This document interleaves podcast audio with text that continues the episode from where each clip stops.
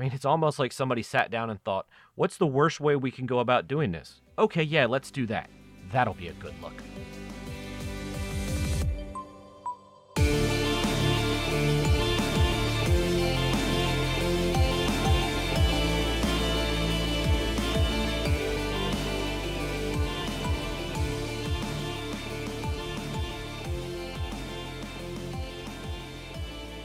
Okay, Jeff, so there has been quite a bit of words that have Drama. been exchanged on the internet the past few days. Words and drama. Yes, that's a good way to put it. Yes.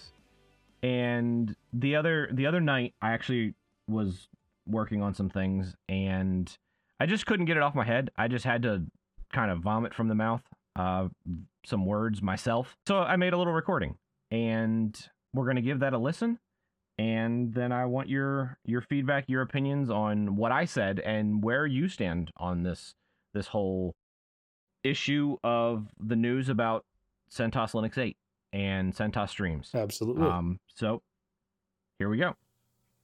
So it's about 2 a.m., and I'm trying to finish up a recording of a Fedora install. But in the corner of my eye, there's two red books on my bookshelf that keep jumping out at me Under the Radar by Robert Young, and The Open Organization by Jim Whitehurst.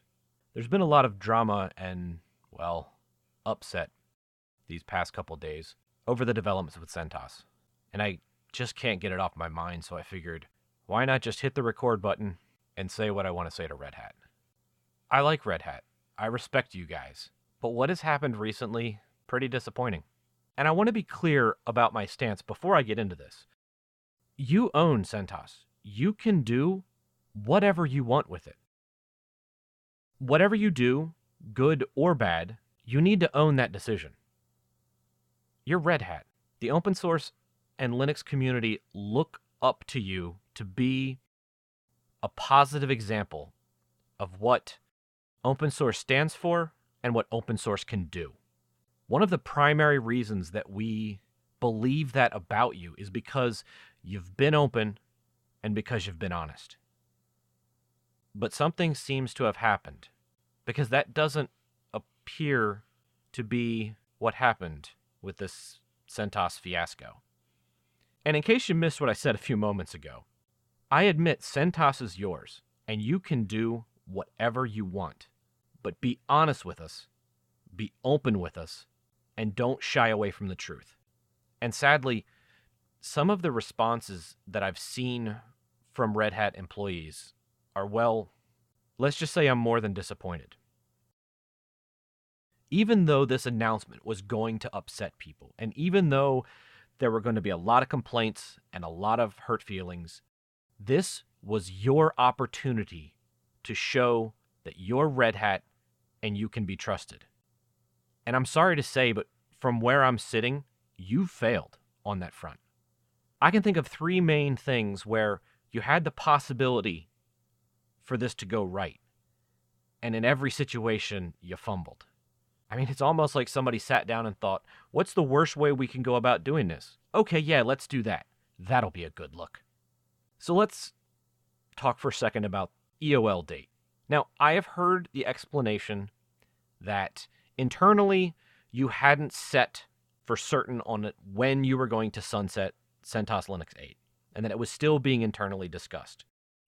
I, I hear that said from Red Hat employees, and I'm taking you at your word. But I also realize that the official CentOS website stated 2029. But here's the thing about that you had the opportunity to be honest and open, and you weren't. You could have come out and admitted during the announcement that the date that was put on the site was incorrect and that you hadn't decided internally. You could have admitted that the CentOS site date listing was an error. You don't need to throw the individual developer under the bus who posted it because they assumed that the EOL date would be correct. But you could have stated the person who was updating the website was not involved in the internal discussion. But aside from that, the fact remains that overworked sysadmins who are trying to keep their infrastructure alive at the company that they work for, they don't know about your internal discussions. They don't know what your internal corporate roadmap is. What they know is the date on your website. And when those admin looked at your site and saw 2029, they thought, well, this is Red Hat. Obviously, I can trust them. And then you went and changed the date to 2021. And that showed everyone that maybe you can't be trusted. But see, this goes further than the website. In September of 2019, Chris Wright made the statement that old CentOS wasn't going anywhere and that nothing would change for users of CentOS. Now, I spoke with Chris last year at Red Hat Summit in Boston. I think he's a great guy, and I look forward to the next time I get to speak with him. And I believe that Chris meant what he said when he said it. That it's not true one year later is concerning. Not concerning because decisions were changed. Let's be honest, it's business. That's going to happen. But concerning because it leads people to question if they can trust Red Hat statements. And what you have right now are tons of sysadmins thinking to themselves that they can't. Now, I don't believe for a second that this was an intentional action on your part. But the fact remains that your official website and statements by executives gave credence to the idea that CentOS Linux would remain. Now, if that was to change, you had the chance to come out of the gate with an admission of the mistake, but you didn't. Instead, and what in my opinion makes this even more disgusting, is that you have Red Hat employees effectively placing blame on community members for believing that the EOL date was real. Sysadmins around the world don't know what Red Hat's internal discussions are. They don't know what conversations are going on behind closed doors. What they do know, or perhaps I should say what they knew up until the other day, was that when Red Hat makes a statement, they can bank on it. And it's sad that there are Red Hat employees who are making statements and appear to be trying to shift the blame onto community members for actually trusting you guys. I mean, seriously, how crazy is that? We're at fault for believing you? When your employees make comments along the line of, well, it's never a promise, we can change our mind at any time, so just deal with it, that's not the way to treat your users in your community. Now, to be clear, I'm, I'm paraphrasing them right now. That's not that's not a direct quote. And I'm not going to identify any employees because I'm not trying to get anyone in trouble.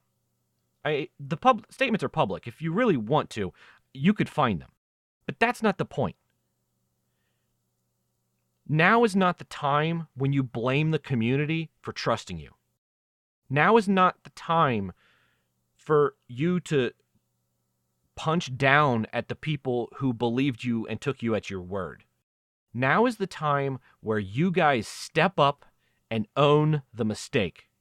You could have come out and acknowledged that the date on the website was placed there in error. You could have acknowledged and stated that your internal roadmap was trending towards EOLing CentOS 8 in 2021. But in light of the mistake, and in knowledge and understanding that many people have updated their infrastructure because of taking your official website at its word, that you're not going to sunset CentOS Linux 8 in 2021, you could maybe extend it and sunset it at 2024 when CentOS 7 is EOL'd. Yeah, I realize that means you're going to have to throw more engineers at CentOS 8, and I realize maybe you might even have to hire a few more. But doing that shows the community that even when it's a mistake, you guys have our backs. Because at the end of the day, the date of 2029 going on the website is on you. It was your site. You own that. We don't. And forcing us and everyone else to have to quickly adapt because of a mistake you made is reprehensible. Look, we all understand how fast technology develops and how fast innovation occurs these days.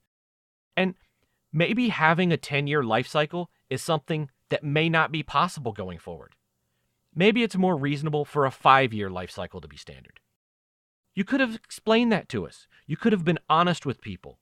And I bet that had you been honest and open, people would have been understanding.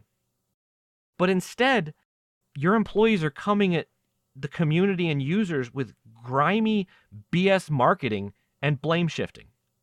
This is the kind of crap we expect from Oracle. We don't expect it from you. You're Red Hat. You're supposed to be the shining example. You're supposed to be better. Speaking of that Jim Whitehurst book, I, I only had to flip a few pages in to find a statement that fit this. You must transition into thinking of people as members of a community, moving from a transactional mindset to one built on commitment. Now, let me shift gears here, touch on branding for a moment. CentOS Streams is, at the end of the day, an entirely different product than CentOS Linux. I think most everyone would agree with that. So when people point out the fact that you're taking the CentOS name and you're making it a completely different project, but keeping the same name, it defies what people think of when they think about CentOS.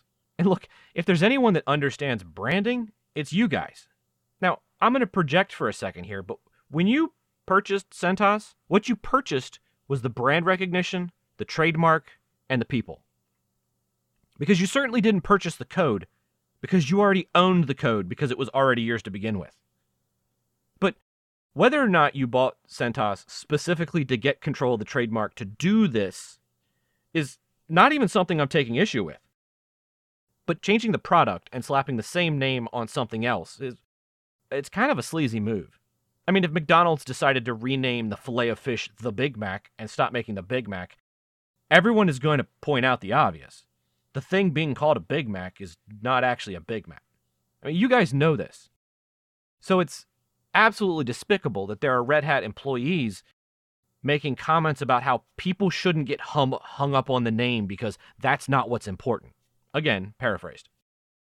Names and brand recognition are extraordinarily important. And as I said, in my opinion, that's one of the big reasons you bought CentOS in the first place. You wanted everything the brand stood for. It was a good move, and fostering the project earned Red Hat a ton of goodwill and trust from the Linux and open source communities. But to now have Red Hat employees making comments that brands don't matter? Seriously, guys, what kind of clown show are you running? Now, I realize that there's probably some people inside Red Hat who have basically staked their careers on this going down the way they want it to go down. And it'll be a real shame if those individuals are putting their career moves above the goodwill of the company. Because you guys are burning so much goodwill right now. And it's true. You're going to make a lot of quick money as a ton of places rush to buy Red Hat licenses. I've talked with several people in the past day that mentioned that they talked to management about what to do and the decision came down of oh well just just purchase RHEL licenses. So yeah, you guys are going to have a windfall there's a counter to that. One of the places I know of was prepared to hire another developer and another sysadmin, which the fact that what we're dealing with as a nation in this world with people being laid off because of the economy faltering because of corona is pretty amazing. But then this comes along, and the executives are deciding whether or not to buy RHEL licenses and not hire two employees or to shift their infrastructure to something else. So, congratulations, Red Hat. You may make a ton of money this year. Unfortunately, it might cost people their jobs. Another person I spoke to was considering upgrading a bunch of their systems. They have, last that I was aware of when I did some work for them, about 30 CentOS installations. They were considering upgrading half to RHEL. When I spoke with them today, well, they've already talked with SUSE. Sure, some people at Red Hat have come out and stated that this is not an attempt to make money. But you've already got people questioning whether or not they can trust you because of the EOL issue. Do you really expect them to take you at your word now when only a day or so ago you showed that we can't? You're Red Hat. You're supposed to be better. Last thing I want to touch on is what it means to be a community project. From all appearances, Red Hat seems to have really been consistently pushing that CentOS was a community project even though Red Hat owned it. Meeting minutes were in the open, people could see what was going on. It appeared to be the proper way for a company to continue to operate a community project. And I've actually used CentOS as an example of that to others for how a company can foster and support an open source project. Then this happens. And people are wondering Well, where was all the discussion about this? And of course, Red Hat employees come out and admit, well, it wasn't discussed with the community. And, and Red Hat owns CentOS, so they can do whatever they want with it. Okay, fine. And then those people rightfully ask, well, can we see those minutes like the other CentOS board minutes in the past? So we can read the discussion and we can understand where Red Hat's coming from? And the response has been, no, this was an internal private Red Hat matter, and, and those probably aren't going to be released. So which is it? Is this an open, transparent community project? Or is it a closed corporate project? It can be either. You can choose. You own it. You can play either card. But what you can't do is play both cards at the same time. You can't claim it's an open community project while simultaneously saying that the meetings that drive the direction of the project are closed and won't be released. Now, I have seen statements that the board minutes are supposed to be opened, and if the case, that's the case, great. However, that doesn't address the issue of why we're in this situation in the first place. Why haven't those meetings been open if it's an open, transparent community project? Uh, this is a community project you fund and foster. Or is this a Red Hat portfolio project that you have sole control of discretion over?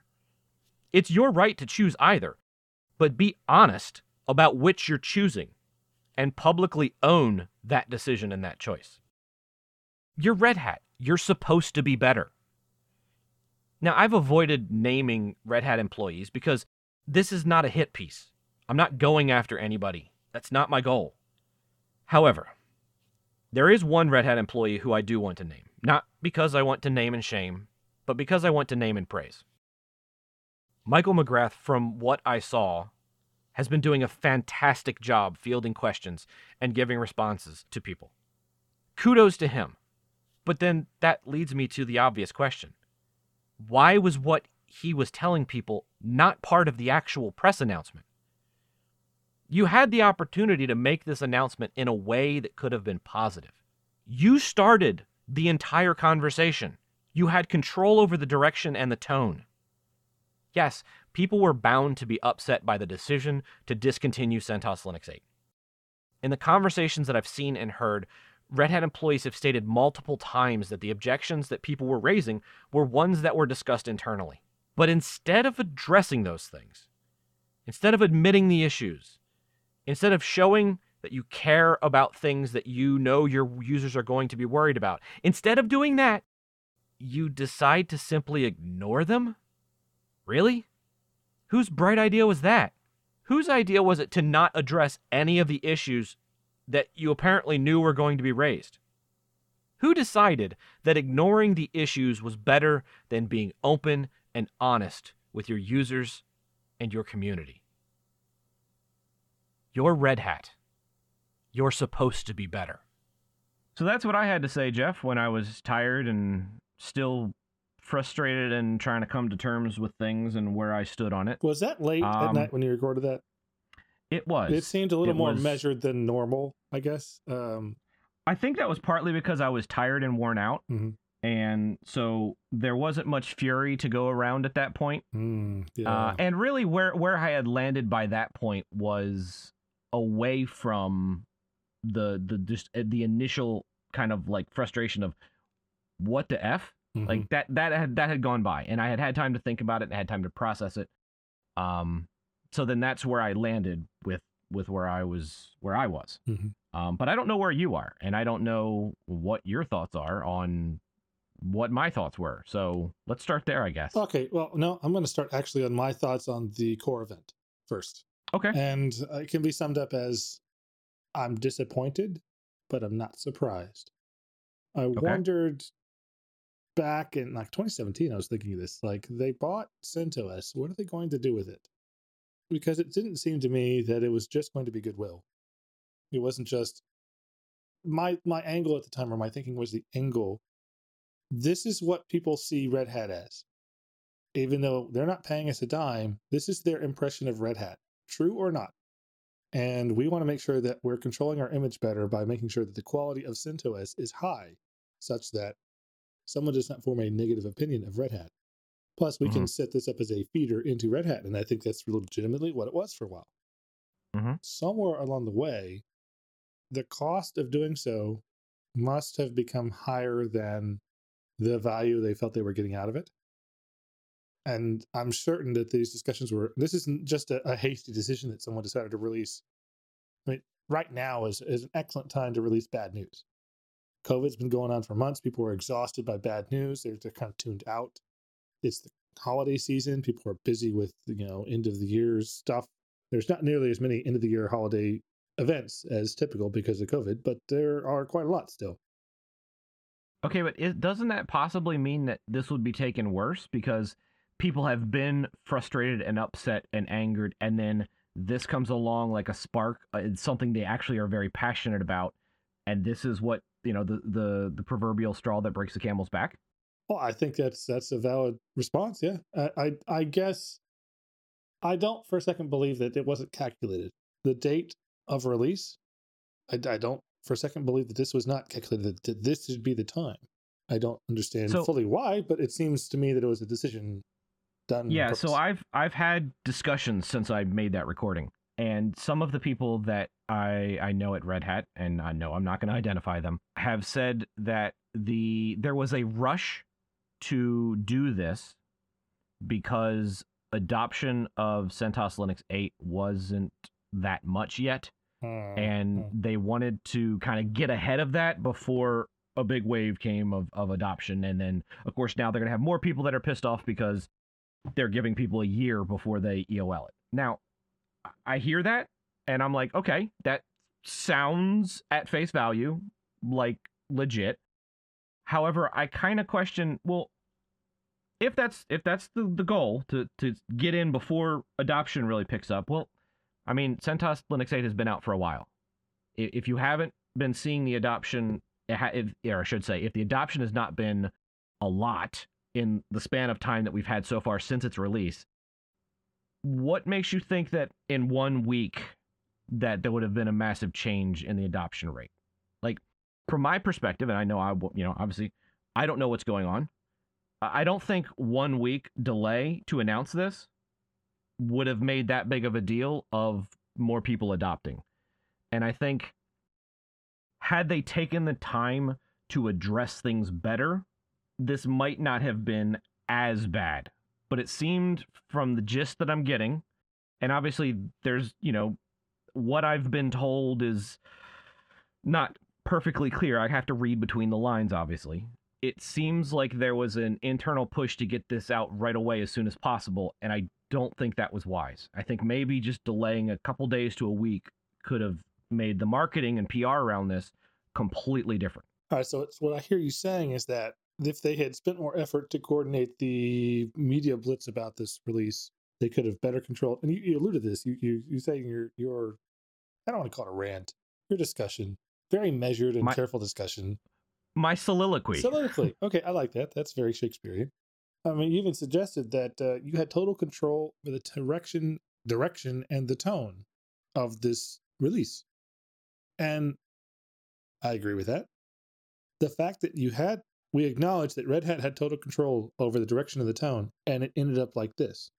To me, that suggests either a completely total misunderstanding of what's required to communicate with the community, or and th- uh, this is not an exclusive or there's probably other options too. Mhm. benign neglect which i think is more likely. They didn't think it mattered that much or if it did matter that much they didn't care. There is a a thread that runs through for-profit corporations where if this doesn't bring us revenue who cares about the impact? Goodwill Mhm. is a value add to something else. V- goodwill is difficult to characterize difficult to put a dollar figure to which is why you'll often see corporations taking massive write-downs on goodwill. They'll they'll term it as goodwill because that's a, the polite term for shareholders to stop asking questions. Like, hey, this is goodwill. We thought it would pay off. It would be good for us if we Mhm. uh, sponsored Komen Race for the Cure to the tune of two million dollars. It turns out that that's a bogus organization who only gives ten percent to the actual cost. Okay, that was a bad move. We're going to write down this investment. This doesn't produce the goodwill we expected. That's a typical corporate move. Mhm. IBM has shareholders a lot of shareholders. They're blue chip stock. They've Mhm. they've been for a long time, you know, dividends and and support of many people's portfolios, and there are expectations that come with that. Anything that does not help their bottom line, they don't seem to care as much about. Okay, so now this is an interesting point because there when IBM initially bought Red Hat, there were there were threads on different sites, on Reddit, on news sites of okay, what does this mean for CentOS? Like people were saying it back then. Mm-hmm. So I have what I have been told, and again, I'm hearing this third party. I believe the people that are telling me this. Right. I cannot say for certain that it is true. Maybe they don't even know. But from everything I have heard, IBM was not involved in this. And this did not come down from on high. Okay. Now, that being said, let, okay, let's let's let's look at that. Let's take that from two perspectives. Let's say that's absolutely true. It is possible that maybe people in Red Hat knew the pressures that would be coming from IBM and they kind of knew how they needed to position things so they decided to be proactive. That's possible. It's also possible that IBM did say something and just the people that I have talked to in the positions that they are been in, they weren't privy to that discussion. That's uh, that's also possible. I think that's very likely actually. Frankly. I I tend to kind of give Red Hat the benefit of the doubt here because they aren't just the typical corporation. Correct, yeah. And mm-hmm. they have well understood the value of goodwill with the community. Mm-hmm. I mean, that's why they are where they are. And that's why they are considered by many to be, you know, the pinnacle of Linux and open source. This is why people were so ecstatic at how much Red Hat was valued at. So I want to believe that, but the cynical part of me is rising up in this. And I don't mm-hmm. I don't like it, but it's there this ever-present thought. And the thought is this is what big corporations do. It's this this decision reeks of IBM. Whether or not IBM upper management was a part of the decision to do this, I, am thinking of it like um, in the United States has several territories that are not officially states, but they are territories. They have non-voting rights. I mean, basically useless um, representatives to the, the House of Representatives, like Puerto Rico, for instance. Right. There are expectations that come with being a United States territory. And I would expect that Puerto Rico would do many things in its power to say, well, these are the expectations of our, uh, you know, of our overlords. We better do what they think. IBM has expectations of how software is done and how software is run. So I, I can see a situation whereby Red Hat leadership, and I have I have no visibility into any of this. I do not have the hooks into Red Hat that you do. I don't have the context. I just this is just me being on the outside looking in I mm-hmm. can see very easily someone at Red Hat saying, if we don't start cutting down our costs somehow, we're not going to be able to make the numbers that IBM expects. And one of our biggest mm-hmm. costs is maintaining the community of CentOS. How can we convert CentOS, which is a massive multi-million dollar, you know, a couple tens of million dollars of, of money drain, convert that instead into either a, a money generator or a, a benign stamp on our balance sheet mm-hmm. because this is what's expected. Um, this is this okay. expected of any corporation. Yeah, that their divisions are going to be healthy. One of one of the statements that I have seen one of the VPs make publicly was that this was, again, I'm I'm taking this is what I've seen being said is that this was absolutely not a money move, and that Red Hat is prepared to give away at massive discounts and potentially free RHEL licenses for organizations that are caught in the crosshairs over this. Hmm. It's been suggested, for instance, example, the HPC folks. Right. Um, There's a lot they're that, not yeah. a high dollar. That's not a high dollar market for Red Hat, and that's an organization that uh, those organizations definitely benefited and utilized CentOS. I mean, Scientific Linux, mm-hmm. exactly. Uh, the Fermilab, yeah, yeah, all yeah. of those were based and built on on RHEL because of the stability mm-hmm. and everything that comes along with RHEL. Right. So you know, I've I've I've seen it suggested that you know what Red Hat may do something for them just to say like, hey, look, we we're not trying to screw you over. Mm-hmm. And at the end of the day, Red Hat knows everything's open source. Anybody can take it and right, build yeah, yeah, another exactly. One. They they know this to their core. That's that's part of the Mm-hmm. agreement mm-hmm. that they signed up. They built their model around this, knowing yeah. that CentOS and other distributions were there. And that the second they do something that no one likes, or or or even one person doesn't like, that person can buy a single license to Red Hat to get copied to the source and then make their own Mm-hmm. copy. And they know Yeah. that going in. This is part of the cost of doing business. That's why I don't know if it makes sense for them to try to do this as a money move. The other thing, speaking towards IBM, is yes, IBM owns Red Hat, but let's also keep in mind that Jim Whitehurst, who was the CEO of Red Hat, is now the president of IBM. hmm So the transfer of leadership, yes, there have been people from IBM that have come over to Red Hat. Um, Stefanie Chiras is one of them that I can think of, but she came over before before the merger ever started, from what I understand. So th- like, there has been exchange, Sounds like a pizza to me. when when when you have the CEO of Red Hat becoming the president of IBM, Mhm. like that's that's a positive move for Red Hat and for IBM. If it was the other way around, where somebody from IBM became the CEO of Red Hat, then I would go, okay, yeah, there's there's some bad influence there. that would But- be a mercenary acquisition at that point. Right. The the influence seems to be going in the other direction. I agree. And maybe I'm just being uh really hopeful in this, but I think one of the benefits that IBM saw in Red Hat was their approach to business. Hmm, okay. Uh, because again, everything Red Hat, ha- their entire portfolio is is open. Mhm. IBM could have cloned everything and just done whatever they wanted with it. and paid nothing. They eh, right. So they didn't buy software. They bought the culture. What they bought was the culture and the Exactly. people. Mhm. So it doesn't make sense to invest a bajillion dollars into a company for its culture to then attack the culture. Exactly. Unless IBM is pulling an Oracle because because you know because Oracle. I had that thought too. I did consider that for a while. I don't.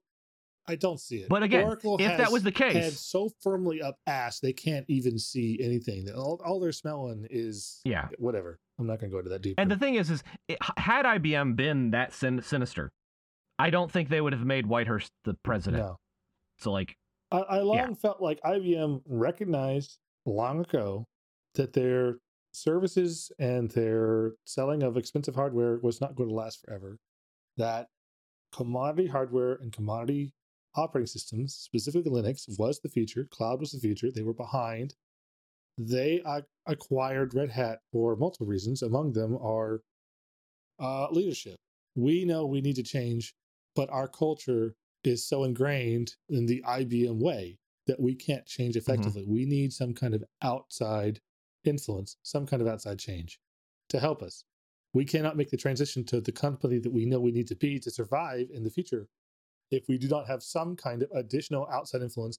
And it couldn't have been cultivated in an IBM uh, incubator, for lack of a better way to put it. right. It had to have generated organically from somewhere outside. And Red Hat was the prime, juiciest prize for trial by fire in the open source Linux community with leadership model and community support.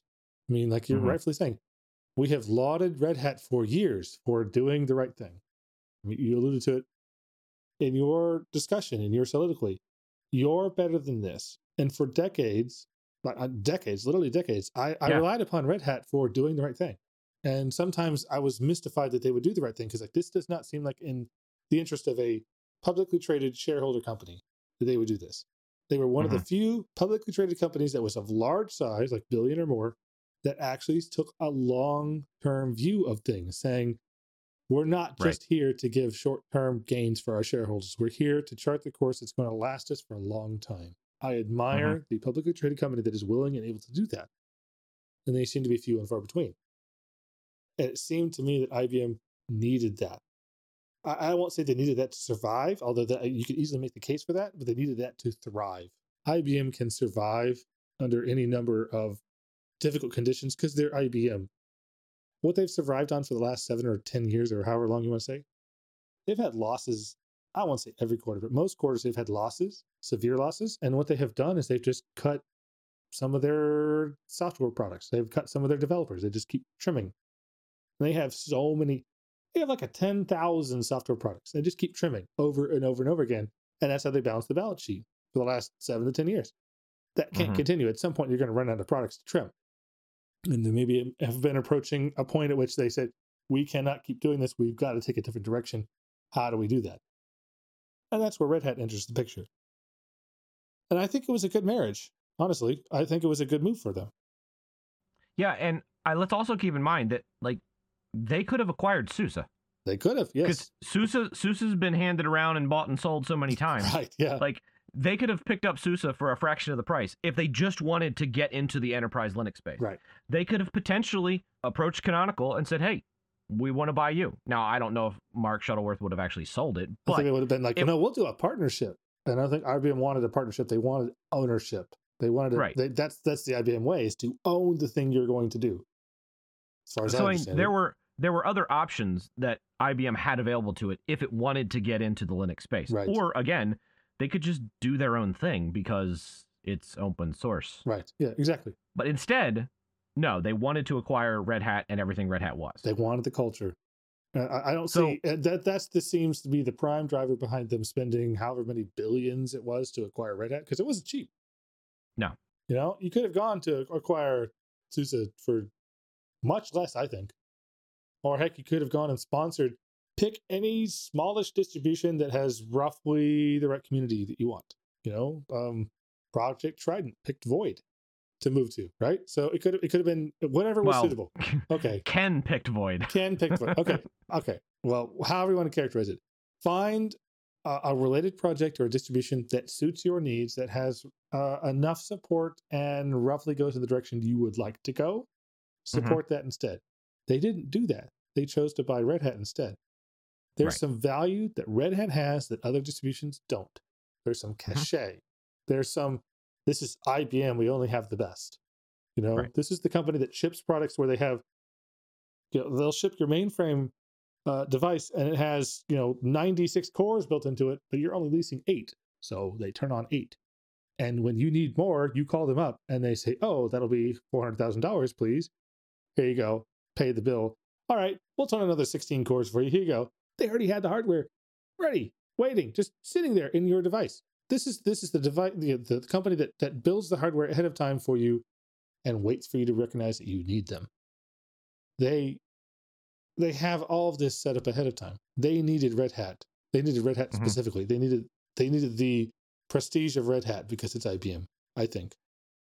And yeah, but again, that leads me to think that that's not that the motivation behind all this wasn't IBM doing it. yeah. So And I mean, Yeah. to get back to the reason we're here mhm. t- tonight uh, having this discussion is because of everything that was done with CentOS. Yeah, And yeah. you actually haven't really gotten around to your thoughts on that. No, I so- haven't. I, I keep getting distracted by it. So I, I'll say this. Um, I I remember meeting uh, a gentleman that was uh, high up in CentOS at uh, Texas Linux Fest back in 2017.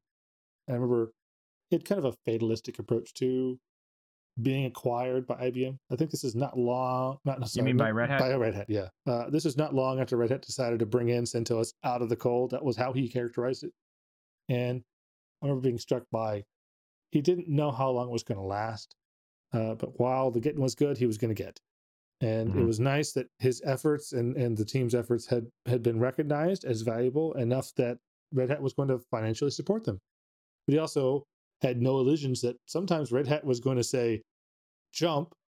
And the expectation was that CentOS would say, how high? And that's just the way it was. So he was he was happy to be getting paid, finally paid well, to do what he wanted to do that he loved. That that's hopefully that's all of our goals, right? Is to do what we love and to get paid well for it. And he had no illusions about it. And so I had no illusions also. Hearing him talk about this, that, that, that the uh, the gauntlet could be thrown down at any time and the dream could be over. You know, think of it as, as a very large game of musical chairs, and Red Hat is in control of the music. At some point, Red Hat's going to stop the music, and you better have your chair already picked out you can settle into. Well, Red Hat on Tuesday or Wednesday, whatever it was, stopped the music. Who's got chairs? Quite a lot of companies don't have chairs because they kind of expected that CentOS would be the way it is forever. And I, I honestly, I am not. I'm a huge anti-fan of them changing the EOL date. That's whether or not CentOS or Red Hat agree, officially agreed to this as being the end of life date. The end of life date for Red Hat 8 was is 2029, whatever it is. It is reasonable for any user of CentOS to assume, since it tracks Red Hat specifically, trying to be uh, binary compatible with Red Hat, bug compatible, I believe is how it's been described. That if Red Hat is end of life 2029, then CentOS Linux is end of life 2029. This is CentOS Linux 8. That is a reasonable assumption. And I don't think it's fair at all for Red Hat to say, well, we never announced that. We were busy discussing that. No, you could have gotten out in front of that. You could have changed that message. You could have said very early on, well, we haven't actually decided if we're going to support CentOS Linux all the way through 2029 or if we're going to do something else with it. They could have easily said that. I, I am in 100% agreement with you on, on the messaging. They could have done something different. They should have done something better. And I am forced to acknowledge that because they did not do better, I, I think I alluded to this earlier. Either it's um, they didn't care at all, like benign neglect, or they didn't think the impact was going to be that high. Either way points to questionable understanding of the situation. Yeah, so I dug through to try to find uh, as many of, or what I could find of the CentOS 8 announce CentOS Linux 8 announcements. Right. Um, because we do need to make a distinction now that when we say CentOS, we mean CentOS Linux. Yes, we do. Um, Yes. So I dug through. I could not find any posting that had an EOL date listed. Oh, but but however, it also didn't say EOL TBD. Like they could have said to be determined, and I think they didn't because they were hoping to kick that can down the road a little more. right.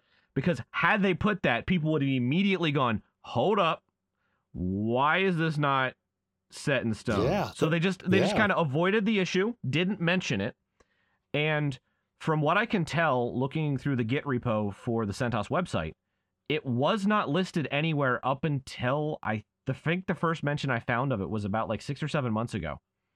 And Um, that's during that's seven during a site after the release, right? during the site yeah during the site revamp they did a redid a whole bunch of pages and in Hmm. that page the guy who made the, who did the work he added it in and he probably added it in because well you know everybody expects That's a reasonable thing to- assumption. it, it's a reasonable assumption and again uh, even if it was a mistake the fact is it was still on the official site Mhm. and i don't if anybody's going to own that mistake i think it should be on red hat not on the people who decided to take red hat I at their agree. word I agree 100. percent And and I like I and I'm not saying that Red Hat should keep to 10 years because again, and I think I mentioned this in my in my, you know, soliloquy. yes, that.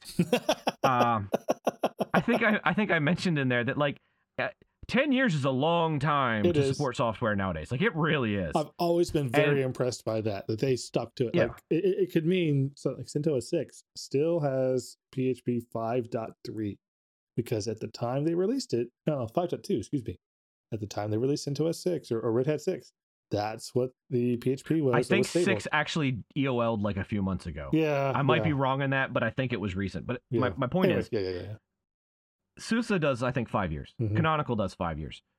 5 years is is is reasonable. That's a, it's expected. that's that's still an eon. And, and so fast right, that's still a lot. So had they come out and said, "Look, yep, sorry, we screwed up. It, we we didn't put a date. A date got put on it. Everybody assumed ten. That's what we normally do. We're gonna go with 5 Mhm. I'd be like, okay, again. And I, I think I, I think I mentioned this. You know, you accept that. Okay, yeah, our fault, our bad, but we've got your back. We're not gonna we're not gonna screw you over. They had the opportunity to be better. To Right, be well, they had the opportunity. messaging. to be open from the beginning saying this is why the date's changing instead of just avoiding it and just saying this is the date that it's going to be Well, I kind of expect uh, come Monday or Tuesday that we're going to hear that. We're going to hear, oh, well, we forgot, we didn't finish our announcement. There actually was more to the announcement, and the announcement was, well, we're not going to support 10 years. Um, I, I actually kind of believe also that the, uh, the end of life 2021 will get pushed back uh, another couple of years, probably 2023, three to four years, something like that. Enough that, uh, well, I don't know. I, I don't know. I wouldn't- thinking. i wouldn't actually be surprised if up in the corporate decision ladder they go okay so all the people who are really pissed off about this and have converted if they contact us we will give them a you know a special RHEL license for two years Mhm. for that machine. And then at the end of that two years, they can, you know, it's up to them. Mhm. They don't, it ends, they can continue, they can do whatever. Mhm. Because at that point, it's really easy to convert a CentOS box to a RHEL box. Yes. So that point they're basically telling people, look, technically we are ending CentOS Linux 8. It is going to go away at the end of 2021. But for a year or two beyond that, at no cost, we're going to let you have RHEL, full RHEL, actual RHEL for this term Mhm. because of the, the imposition or the bind that you're in or, or, or whatever. I wouldn't be surprised if that's what they come out with instead of saying, okay, yeah, we'll push the date back Yes, but that's not Because- legitimate. because though. that well because what that would do is it effectively accomplishes the same goal it gives people more time to make a decision to update to change their direction to to whatever I agree, and it's but, But- it's not the same thing. it's them right it's not but it, at that point if if the marketing team uh, you know wakes up that's now them being proactive and doing something positive for other people at their expense Right. effectively Mhm. because now they're giving away the product you actually have to pay for Right. But I think that's what's necessary for them to get out of this while saving some face. But it's not Libre. It's not at this point. Okay, it's it's in that weird world where technically it is Libre if you pay for at least one license. All I need to do technically to buy Mhm. Red Hat software is license at one time, and because of the copyleft licensing, I have full copies of the code of all their key stuff. So at that mm-hmm. point, having one license, I could then put the effort in to make my own copy. And that's exactly what CentOS was, Rocky Linux and the other ones, the new forks and the existing forks that are coming back out of the woodwork. They're all the exact same thing. Someone somewhere has paid for a license for Red Hat to get all the code and then mm-hmm. they rebuild it. There's n- it's explicitly allowed in the coding of the copyright. Right. So I, I that to me is important to a, Mhm. a company who just wants something stable. Maybe it's not as important, and and even I know lots of companies that are. It's it's important for them that they are paying the license to somebody. Like we, this isn't free. It's not things are never free. Especially good things are never free. So why is it we've got this free product that we're putting our entire company on, like Linux? There's got to be some reason why it's free, and that's bogus. And who do we need to pay to make sure that we're we're covered? You know, that's that's a very common approach from a lot of companies. Mhm. And so there will be a lot of conversions from CentOS to Red Hat because the lawyers say this is a risk. We need to take care of this risk. A, a a license for Red Hat is six hundred dollars a year. We have twenty systems. This is easy. Just pay, you know, the twelve thousand dollars a year. Just just just take care of it. Just do it. You know, twelve thousand dollars a year is a pittance to make sure we're covered. And look what all we get from it. You know, you pay for the license, you get access to uh, whatever the modern equivalent of satellite is, and and if you're doing all the Ansible scripting, um, you can upgrade your license to also include uh, you know the Red Hat um, Galaxy equivalent, whatever it is, the, the curated roles and the curated playbooks and all those things. All this really awesome stuff. They're just one step away from the cost cost of licensing a simple system. There's a lot of value to doing it. And so there's going to be a lot of corporations which decide, hey, we were doing CentOS because one of our sysadmins decided this is the right way to go. Now we have a risk. Let's take care of the risk by just paying for the license or asking for a license for a year or two years. I, would wager, I have absolutely no data to back this up, but uh, of 100 companies which are currently using CentOS, 40 would be willing to move to Red Hat and pay licensing. 60 did it because it was expedient and someone decided it was it was easier for them to do CentOS than something else. And they don't want to pay the cost and they'll move off to something else. They'll move to Rocky Hmm. Linux, they'll move to Ubuntu, they'll move to SUSE, whatever. They'll move to another distribution. And hopefully that those companies that have invested in CentOS have also equally invested in automation such that they can just edit their automation and deploy their systems to a different distribution with different paradigms. One Mhm. hopes. But if you're a company who is behind on DevOps or de- behind on automation and you don't have much choice, it may, may be cheaper for you to just go ahead and pay the licensing for Red Hat than it would Yeah, be to try to bring someone on to try and fix all your automation that doesn't exist. Just yeah one Hat. of the one of the um downstream casualties of this uh that i worry about is you know what's going to happen to all the consultants who over the past year or two convinced companies to migrate to CentOS Linux 8 yeah, because they're consultants. And now that advice that they gave, which was perfectly valid advice, and there's no reason that they would believe that something like this would happen, all those companies that they worked for are now not going to be looking very highly on those consultants I agree. who did nothing wrong. I was one of those a couple of years ago. And Mhm. speaking for that position, uh, by presenting CentOS as the always free alternative Red Hat, I'm taking a risk as a consultant. I am staking my claim that Red Hat will be benign and CentOS will always be free or cheap or whatever. Free. Mhm. One, one hopes free because it's a solution that we don't have to think Right. about. It's free. As a consultant, I have to be aware of the risk of doing that. Mhm. Let me ask this. What are the odds, do you think, of Canonical deciding Ubuntu is no longer free? Between CentOS and Ubuntu, which of the two do you think was more likely? Go back two years. Which of the two is more likely to be going non-free? I don't I don't think either one because Really? uh, yeah, because Canonical Shuttleworth's goal has always been you just pay for support. And that's why he bankrolled Canonical for I don't even know how many years, probably over many a decade. years, yeah, like many many time. years. He he picked up whatever they didn't make. Mhm. Um, it was a couple years ago, I think they actually started to finally break break even and, and make a profit. Um, he was picking up the tab. I mean, he's got the money too, so good for him. It was a labor Um, of I'm love glad- for him. yeah. I'm glad he he did it and Yes. kept and kept Canonical going. Mhm. But like the reason this came up specifically is you and I actually discussed uh, a company that we're both aware of who is using uh, Ubuntu Mhm. for their infrastructure, and I mean they're deploying well, I mean hundreds and hundreds of Ubuntu systems. Would you say yes? Mhm. Mhm. Yeah, and we had discussed, as you know- appliances even. Yeah, we had discussed, you know, if they migrated to CentOS because CentOS is stable, we can rely on Red Hat across the, that fleet. You know, that can be a proof of concept. And then if we take what's being built and we can work, you know, because there was the discussion of, uh, you know, well, maybe they're going to go towards containers. Well, we can use the Red Hat UBI, which is still free. Uh, for now, let's put that in, in air quotes yes, right yes, there For now, yes. you know, th- then they can deploy with that. And like, there was this beautiful roadmap that we could have laid out.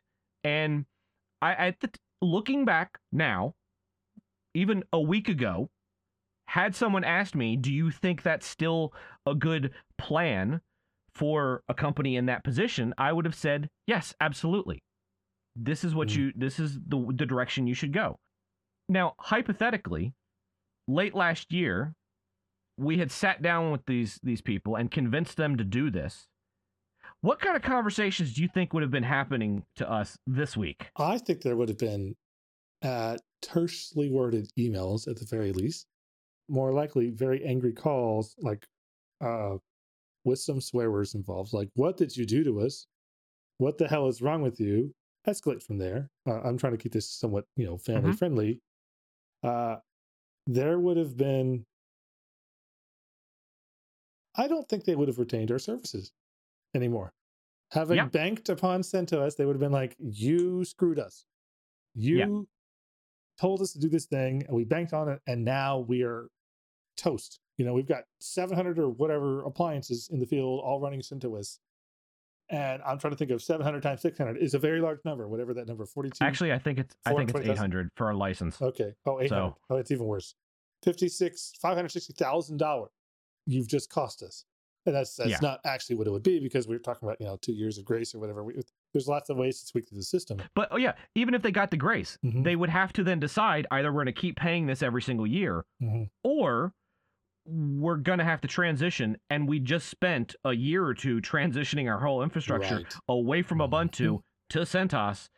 Uh well, I guess we're going back to Ubuntu. Well, let's say this, um, because you and I would be at the helm. The way the transition would be handled would be somewhat agnostic to the system. I, I the way I try to approach this, I, I try to write my automation and my my whatever I'm doing to be somewhat agnostic to the distribution, recognizing that things change. You know, I, I've always had Yeah. in the back of my head, CentOS is now owned by Red Hat. Any moment they may revoke their goodwill, and that's I have no way to prove this, but I I have long favored distributions where I, I felt like there is no way on God's green earth that this is going to be changed from its format now.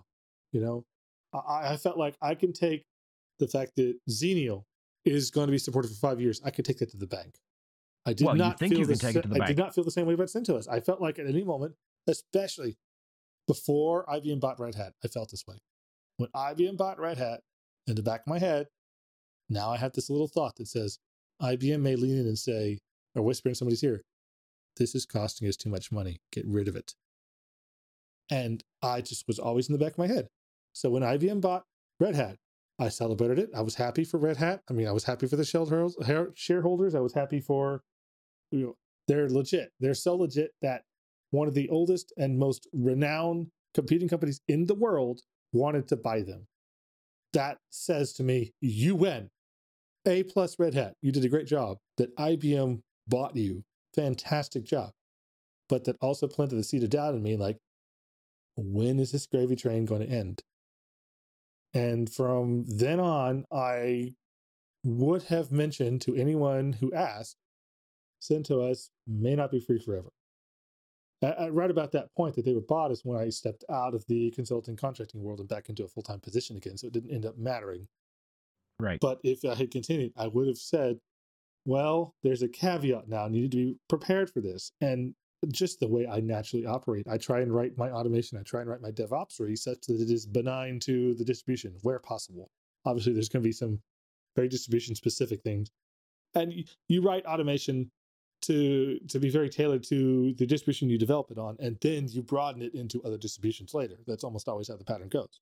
So we would have written right, but there's for, also when you're building appliances, there's a lot that's very distribution specific is, that yes, you can't yes. really do in a generic way. Like Mhm. how exactly are you going to build and spin up the ISO? Well, how you do that on Ubuntu is going to be completely different than how you would do it Mhm. on a Red Hat based system. Exactly, Like yeah. the build systems between Fedora and Ubuntu are not going to be similar. They're so there's a yeah. there's a lot of work there that would have to be redone. Right, right. With, you know, within reason. saying. But uh, you know, Yeah. like so the the uh, post installation product products maintenance of a Red Hat system, a CentOS system, an Ubuntu system, and a Debian system are reasonably close enough that you can write automation that supports all four of those. And again, you know, Ubuntu is a, I don't want to say clone, but downstream from Deb- uh, Debian, and CentOS is downstream from Red Hat. So you got two families you're supporting. And in fact, I do a lot of my automation in Ansible, and Ansible bundles things into distribution families. So you can do like when you're doing inventory, you can you can choose on Red Hat family distributions or Debian Mhm. family distributions, and from that make a decision. Uh, uh, you know, choosing different packages or whatever. I would support all of those roughly equivalently. I could use roughly the same automation with each one and have an expectation, reasonable expectation of success. Just making sure that my packages were controlled and the minor differences between like you install Apache on Red Hat, it doesn't come with the sites available and sites enabled directly directories, but you install it on Ubuntu, it does. So Mhm. probably what you would do is if you're writing automation to do both, you would have uh, install Apache and then on Red Hat add these two directories and modify the default Apache config to include stuff from sites enabled. Right. Now you're back up and in synchronicity or whatever the right word would be with Ubuntu. And at that point, my automation proceeds like normal. So that's that's how I would write it. That's how I would do it. And writing as as a contractor or a consultant for another company, that's what I would advise them to do. Wh- Whether they were willing to do so or not is completely within their wheelhouse. But that's what I would advise them to do. Mhm. So up until IBM bought Red Hat, I would be comfortable suggesting all these things to them. But when IBM buys Red Hat, I, I stopped to listen for a couple weeks or months to try and catch which way the wind was blowing. Was IBM going to let Red Hat do its thing? And the conclusion I drew actually was that IBM bought Red Hat not only because they needed to change, but because they wanted talent and they wanted the culture. And they needed the culture to come and save IBM corporate because IBM corporate's culture, I don't want to say it's poisoned, but it was flawed, Mhm. has been flawed, is not suitable to survive in the modern world. And I think we could see that by looking at the last 10 years of balance sheets of IBM. They can't keep up. They're too big. They've got too many softwares, too many commitments. They build products that are bespoke for large companies and large situations, and they don't translate well sometimes. But you know, what what can you do when there's when American Airlines goes and asks, we need some kind of system to upgrade our ticketing system across our entire fleet. You know, it it needs to be able to support 20,000 users at a time and have updates that propagate within five seconds. Who's going to be able to do that? Yeah. IBM and Well, that's a very short list because, uh, as far as I know, IBM is the only one on the list. So they go talk to IBM and say, "How would, did we do this, and what is it going to cost us?" And IBM says, "Well, let's put together a committee and figure out how it's going to how it's going to go, and Mhm. then we'll figure out from there what the cost is going to be." But you just know in the back of your head it's going to be multiple tens of millions of dollars. That's just what's going to Yeah, cost. having having played around with uh, older IBM mainframes, it is absolutely amazing the engineering that went into those. And I'm not Mhm. even just talking about Yeah. like the silicon. I mean the actual way that the the the books would actually slide in and lock into the overall chassis Mhm. and the the billet aluminum CNC machine Yes. parts Mhm. inside. It's like these things were almost art Mhm. the Or- way that they were built. And they, they were doing systems. Uh, so when I joined uh, an oil consulting firm in 2005, they had an IBM system. It was a two two processor system that they were doing simulations on. And right from the get go, the system was built that it had two main partitions. You'd be running on one, and then it had another. I don't want to say a different disk, but a different partition, A and B. So you'd be running on A, you'd apply updates to B, and then you would reboot into B. And if it didn't work, you would fall back to A. This was built into the system right from the beginning. It is a really good paradigm. I've tried to copy it when I'm deploying systems of my own. It's non trivial to do. They had it, they had it working, they had it laced through their programs and their updates and their binaries. Everything understood that they were possibly talking to A or possibly talking to B. Everything they did, it was brilliant. It was just like, it was so elegant and simple and straightforward and perfect. It was, I don't want to say it's foolproof, but you would have to be a very large fool to mess this up. Mhm. You have, if you have a system that's screwed up, well, you've got another system that you haven't messed with yet that's still okay. And that's, in my opinion, a great way to do it. IBM was doing this just as, as built in. It was just, uh, you know, they had already done the work. They already Yeah, the and they were doing it long before everyone else was doing it. Yeah, so all the people that think VMs are a product of the early 2000s, no. IBM was doing virtual machines in the 70s. No one else was doing it. IBM was doing all of these things that we're doing now commonly. They were doing it five decades ago. They have brilliant engineering. And it's really unfortunate that they, they were not able to keep up in the modern world where the engineering, the, the high quality, high cost engineering weighs more than the flexibility of being able to move quickly. Mhm. I, I, I lament that we are we were not able to uh, enjoy the quality of IBM engineering longer, frankly. But this is the, the, the modern world that we find ourselves in. This is the way it is. IBM saw it. They said we can't keep doing things the way we've been doing. We love doing engineering this way, but sometimes it costs us. You know, the whole PC revolution came about because IBM spent too long trying to make the best uh, personal computer possible Mhm. and they cut corners because they recognized they were already behind. Compaq was eating their lunch on personal computers, and and Yeah. other products came out. So they decided to settle on let's use lots of open standards that are already done, and we'll just keep the the proprietary stuff in the middle, of the BIOS. That's proprietary, and we can control everything else from there. This decision, this one decision, led to the PC revolution, and they did the, that because they were behind, and they Mhm. wanted to maintain their level of engineering while still being able to control everything. And we can thank a lot of the, the products of today because of that one decision from IBM, honestly. Uh, there, there's so many things you can point to like that all throughout IBM's history. And they have such good engineering, but they're Mhm. such a big company and they're so expensive. And as a private user of Linux and as a you know small business owner and a consultant and, and small, small, small, small, small, small, I never once entertained the idea that I'd ever be able to do anything even remotely touching IBM. It was always going to be too expensive. It just wasn't Mhm. my wheelhouse. It was always going to be Linux, free and open source side, because you can build really powerful tools on Linux. You do not need forty thousand dollars of IBM engineering to deploy a good situation. You can do so on Linux. It's one of the most powerful things about Linux, and frankly, because you can you can replace IBM's forty thousand dollars of engineering with zero thousand dollars of Linux without Right. too much trouble. IBM saw this. They knew that they could not possibly compete with that, and they said, "We have to change. We need to acquire some of the best Linux minds in the com- in the business. Where are the best Linux Linux minds? Red Hat. Okay, let's go get that. It may just have been that simple, but I think that was a good move. It was good synergy for Red Hat, and it was good move for IBM. and I just can't help but think that at that moment in time, they sealed Red Hat's fate and CentOS's fate too. But that that's it's easy for me to go back and look at that was so what three years ago that they acquired Red Hat. It's easy for me to go back and point and say, "Hey, look." No, see? it was it was last year. Oh, it was it last was year? finalized. Okay. I've- Yeah, because at Red Hat Summit in uh, I think it was May last year, uh, Noah and I were up in Boston um, doing interviews with a bunch of the execs, and it still wasn't settled there because th- there were some things that I was like, okay, we'd love to ask you about this, and they're like, hmm, so we can't actually comment on that because approval is still going through in Europe. So uh, ask us again later. right yeah that's fair yeah so maybe Yeah. um maybe i first started hearing rumblings about it three years ago it seems a little bit premature of some maybe two years ago um and also the ibm acquired softlayer a couple years before they acquired red hat mine hmm and i remember seeing that as ibm recognized they were losing in the whole cloud race and they needed to get ahead again or at least catch up and That's because IBM doesn't build clouds; they build battleships. Yes, they do. they do. Now, each battleship can stand on its own and can punch way above its weight class. When, it, when it, if it were to have to compete against another, compete against another battleship, it would win handily. But um, Right.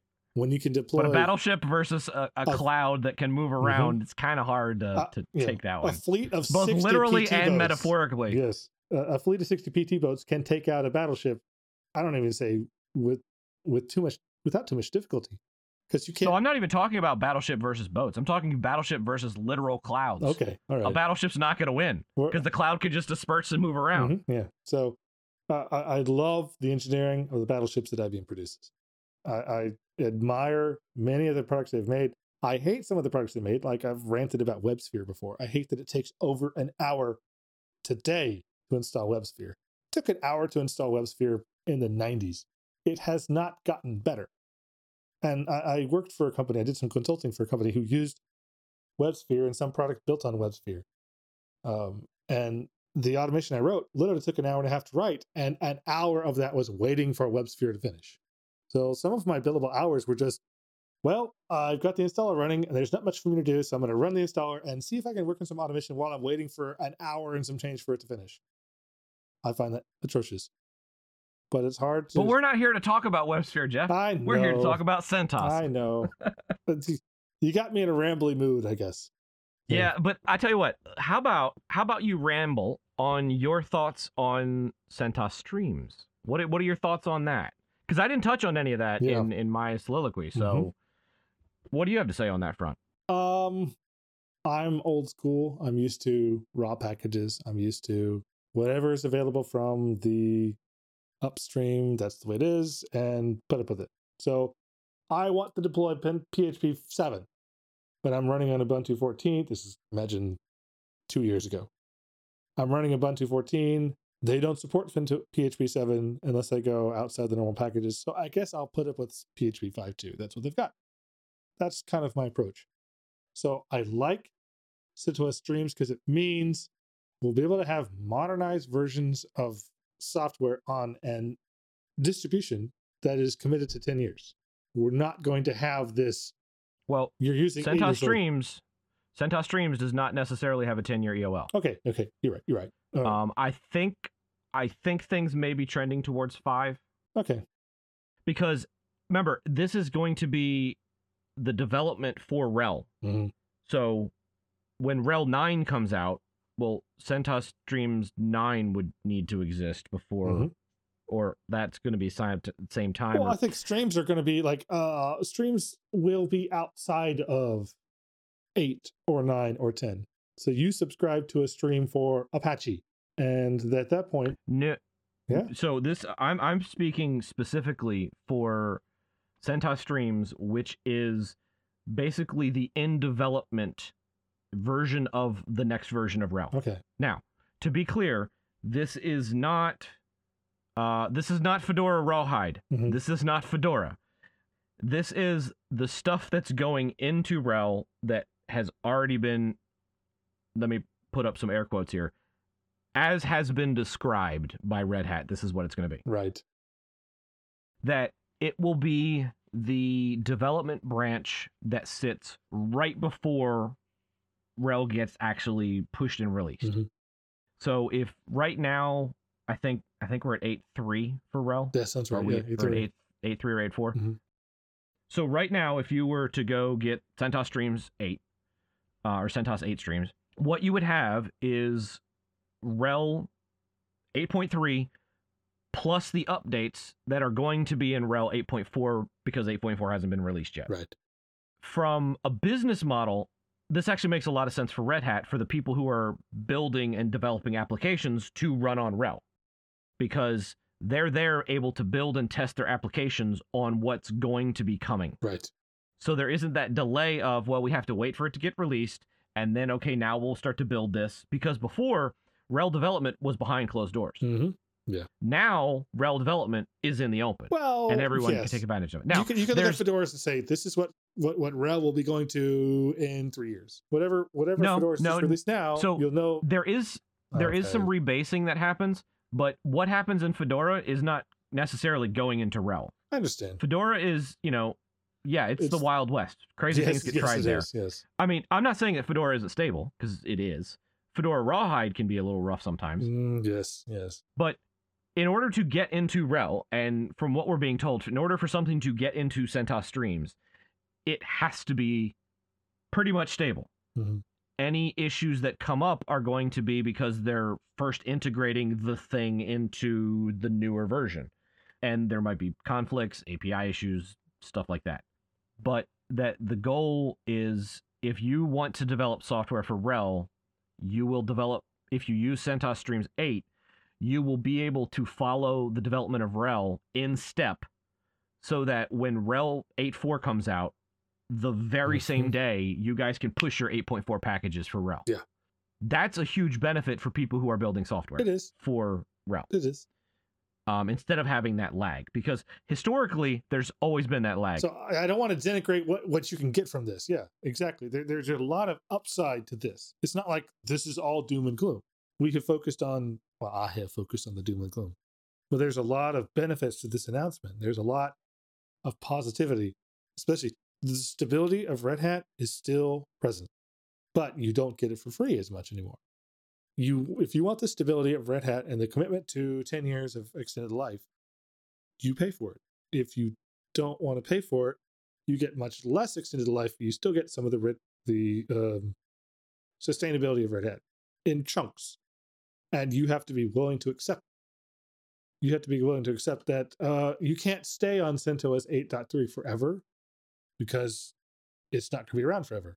It's going to be obsoleted, and at some point they'll expect you to move to four or five or six. You better just be willing to, to hop to the next version and you're going to have to spend the developer or the DevOps time to figure out what's changed between three and four that may impact you and account for it. That's just the cost of doing business. Whereas before, you could pay nothing to Red Hat and have a stable product and decide we're going to we're to settle on CentOS. We'll settle settle on CentOS 8.3 and we can just coast for 6 years and never have to worry are we out of date? Because CentOS is still around. Red Hat's still around. That is Mhm. gone. And that's I lament that, but I also see the benefits of if you're willing to invest in the fact that streams are going to be changing and that Red Hat numbers are going to be advancing and you don't have any control over it, but you're willing to, to surf that, there's still all the other benefits of Red Hat and the ecosystem that go along with it for you to benefit from. You just have to be willing to invest Mhm. more than zero effort so it's interesting. a lot of companies don't have the ability or the willingness to invest more than zero effort. Yeah, They so it's interesting you you, it. you took this in that That's all they got. direction because in outside of Red Hat in the general Linux community, I've seen two two two tacks being taken, and it, it's it's an interesting one to me. And I know I know we're running long, but I want to I want to go ahead and just keep rolling with this while we're going. Is Sure. is this an entitlement problem? Because Red Hat has over its life, which at this point is 25 years, they have probably Mhm. written and licensed under GPL, thus given away for free, probably over a trillion lines of code. I think that's not. So, yeah, that's, when people are, I mean, I have seen people say Red Hat has no right to do this. And it's like, hold on a second. You're asking them, no, actually, you're not Oh, asking them. You're every right to do demanding that they put effort out for nothing. That's not fair at all. That's not fair. at and all. and Red No. Hat because of the No. license, because they've chosen GPL3, they've decided on it a long time ago. They've stuck with it. I mean, they could write new software and license it under a different license if they wanted to. They don't because they believe in GPL3. Or I'm sure some stuff might be too as Mhm. well. But anyway, but the point is you can get Right, it Yeah, yeah. Either from a downstream fork like CentOS or one of the ones that will that will sh- you know appear again in the future. There's going to be avenues, and to to sit there behind your keyboard and demand that that Red Hat owes you 10 years of support for absolutely nothing, that's that's kind of ballsy actually. Like I I I- I don't support it whatsoever. I I can't. I get that people are upset, but the fact is, there were a lot of people who were freeloading, and I understand why they freeloaded. I had a CentOS installation. Mhm. Well, technically, I still Yep. do. I haven't done anything with it. It's sitting over there in the corner, off. I could turn it on at any point in time. But you know, yes, people freeloaded. That's always been known. Red Hat knew that. Everybody knew that. When Red Hat bought CentOS, they knew that. I I I, Mhm. I believe that they understood that Red or CentOS was, you know, it was a fertile ground to grow future RHEL users. But even even if they didn't look at it that way, and even if they did buy it because they wanted the trademark and they wanted to end it, that would effectively not do anything because they know it's open source and somebody can spin up another one. So they're not stopping anything. So exactly. th- that li- yeah, they're not. They know there's going to be a Rocky Linux. Yeah. Has, they have to know that the next the next CentOS is right around the corner. The second they make any Yeah, change so to status quo, they I don't believe factor into their decision. that that really leads toward people to go, oh yeah, they bought it just to kill it because they're they're not really killing anything. They're just it's another thing. Yeah. However, no, they're not. the fact is is there are a lot of people who are really really seem to be hung up on the we as the community are owed this and where does that come from like is that is that really just as simple as entitlement or is there something else at play there that i'm just not seeing Well, I don't. I'm not an objective responser on this, honestly. It just seems to me, I've, I've long seen this. You see it in information wants to be free, the kind of casual declaration that's that that's the free for all for anything, or I would buy this movie if it were cheaper. But since it's not cheaper and there's no cheap way to get it, I'm going to pirate it. And there's a lot of after the fact ex, after the fact explanation of why I'm doing a thing that hurts somebody else but helps me. And I'm not saying that everybody that uses CentOS is doing this. Quite a lot that doesn't. But I think there's quite a lot of people that are, I'm going to get whatever I can for free because I'm owed it because the world is hard. This is hard. Linux is hard. There's a lot of things that are very difficult. CentOS makes my life easier because of its stability. This is how I make my livelihood, or this is how I eke out my existence, or whatever. And they need CentOS to be free and stable in 10 years because they are making the recommendation to a client Mhm. and it's their reputation when it doesn't pay out. They are depending upon CentOS to be free and to have that support, which is extremely costly to Red Hat to maintain that for 10 years. How many how many development hours does it take to maintain the existing kernel that they've got in Red Hat 8.3, knowing that they're going to have to backport patches for five or six or seven more years, and make sure that all those patches are in 8.3? That is an enormous amount of developer time and effort and energy. That is that is nowhere near free. That is so costly because the kind of people that have the ability to do that, they're not cheap, and they live in places that aren't cheap. We're talking millions upon millions of dollars to maintain these things, and I don't know that a freeloader is willing or able to admit that, or if they Mhm. do, they don't care. What have you done for me lately? And I don't want to turn off listeners. I don't want to turn off uh, people that do Linux. But uh, if honestly, this is your opinion, what have you done for me lately? I don't think you're the right users to use CentOS. Use a different distribution. Use something else. Maybe it doesn't have the it doesn't have ten years of commitment. Uh, uh, Ubuntu Mhm. long term support has five. Five is a long time. We talked about five years is an eon in our business. So I think someone can very happily stay on Ubuntu and ride their five years of support as long as they're able. And honestly, there's people that willing that are willing to. there are still organizations that are supporting Xenial casually. They're not, you know, doing kernel patches and all that, but there are people that are that are limping along. Yeah. Not Xenial, um, uh, Trusty, excuse me, Trusty is still limping along, and it's approaching two years of life. So there are still people that are willing to push this. I'm pretty sure if you thought hard enough, you and I could probably both think of companies that are probably using 1010 and 1210 still. You know, hmm And some key places, or or or they just never they don't recognize this as important, Mhm. or embedded devices. There's a lot of embedded devices around there running around in very old distributions that are Yeah. untouched. You know, you have had your WRT54G device for six years. Think about the Linux that's running on there. It's probably end of life, but um, Yeah. it still works now. That device still, the, the, the embedded appliance still works. Embedded appliances last for as long as Mm-hmm. the hardware will, will continue for. And so many embedded devices now are built Yeah. on Linux. We're gonna have we're we're gonna have very very very very old distributions still running around in places Yeah. you wouldn't even. and I mean, it's I've seen a ton of people basically saying that Red Hat's only choice is to effectively adopt the Ubuntu model, which is you give it away to everybody for five years for free, and if they want support, then they'll give you money. And it's like, okay, let's let's just let's just look at that no. at, at face value because I don't want to spend too much time on it. Between Canonical and and Red Hat, Right. Um, which which which company makes several billion dollars a year in profit and was purchased for like thirty some billion? Um, maybe right. Hmm. Not maybe the business plan canonical. that they have has worked, and that remember that's been with CentOS being free. So I'm pretty sure they can Mm-hmm. Right, survive. Right, right, right. Now that that's a premium. Yeah, that's a premium on the the purchase because you know there's the whole how much is a company worth based upon Mm-hmm. its yearly revenues and the expected future revenues and and they paid IBM paid a, massive premium over and above the yearly revenues of IBM. So like I don't know, five years of yearly revenues would not be enough to cover the cost that IBM paid for Red Hat. They were Yeah, buying and it's also a than just long-term goal. if we buy this and they're Exactly, making yeah. you know this amount this year but that continues to grow then we're going to win it's just going to take a while to win Mhm. Right. We invest. Uh, we invest properly, and there's also a lot of acquisitions that happen because I see the value of this thing. If we can pair our resources with your knowledge, Mhm. think of how much money can be made.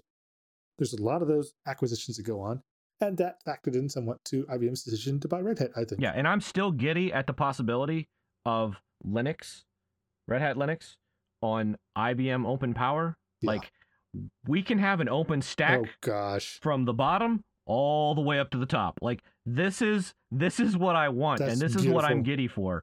It's still taking too long. Now, we I, honestly, I could gush for a long time about uh, what Red Hat does, and uh, they are well within their rights to do exactly as they've done. I think some of some of their messaging in the last three days have been very tone deaf, but um, like it's their bag; they can do whatever they want. Yeah. This this does lead though um and this is this will be a follow-up episode uh into a conversation that i've had with some close friends for many many years um that i figured why not just put it out there now and that is Yeah. what happens if red hat goes rogue Oh gosh, I don't want to think about that. so yeah so we will uh we will follow up with that we will follow We'll up with that in that in another episode. But thank you for listening. I know this has been an extra long episode, but we do appreciate you listening in. And we would really like to hear your feedback, your thoughts on what we said. Um, email, how to contact Absolutely. us is in the notes. Let us know. Reach out to us. So thanks, guys. And remember, be excellent to each other.